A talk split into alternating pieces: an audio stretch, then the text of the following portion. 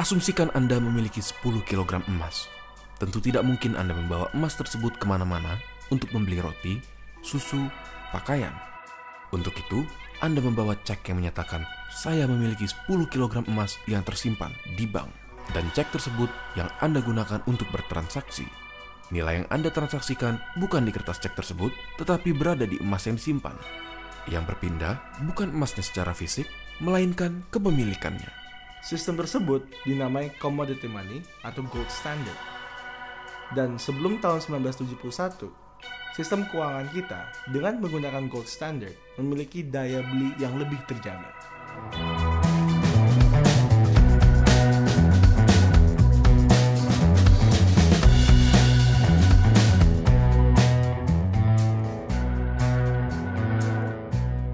Sistem gold standard memastikan bahwa negara tidak mencetak uang lebih dari emas yang dimilikinya.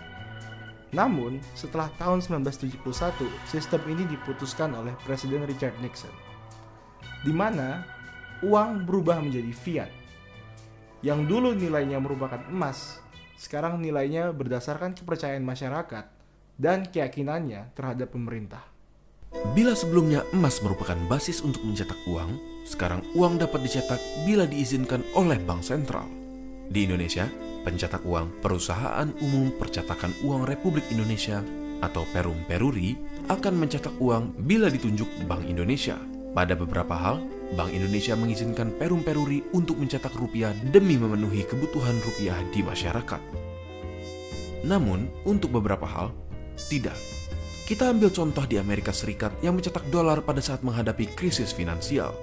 Tindakan mencetak uang tersebut dinamai quantitative easing, bailouts atau stimulus program, dan tindakan tersebut menambah jumlah dolar di dunia.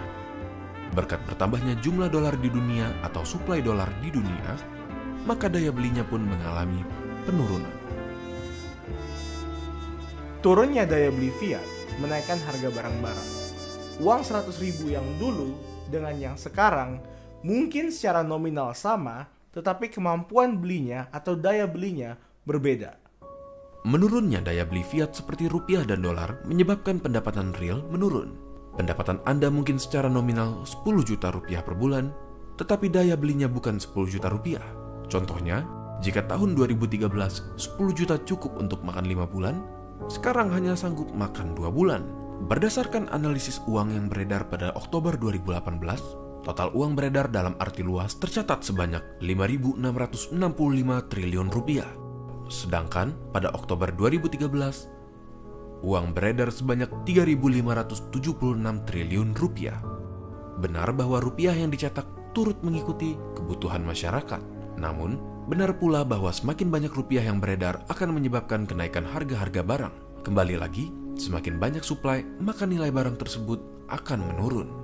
Hal yang paling membahayakan dari mata uang fiat adalah pada saat jumlah uang tersebut bertambah, kekuatan belinya akan menurun dan itu akan dirasakan oleh setiap orang yang menghasilkan kepercayaan dan keyakinan yang lebih rendah terhadap pemerintah. Bahkan akan memiliki ekspektasi di mana masa depan akan lebih buruk daripada masa sekarang.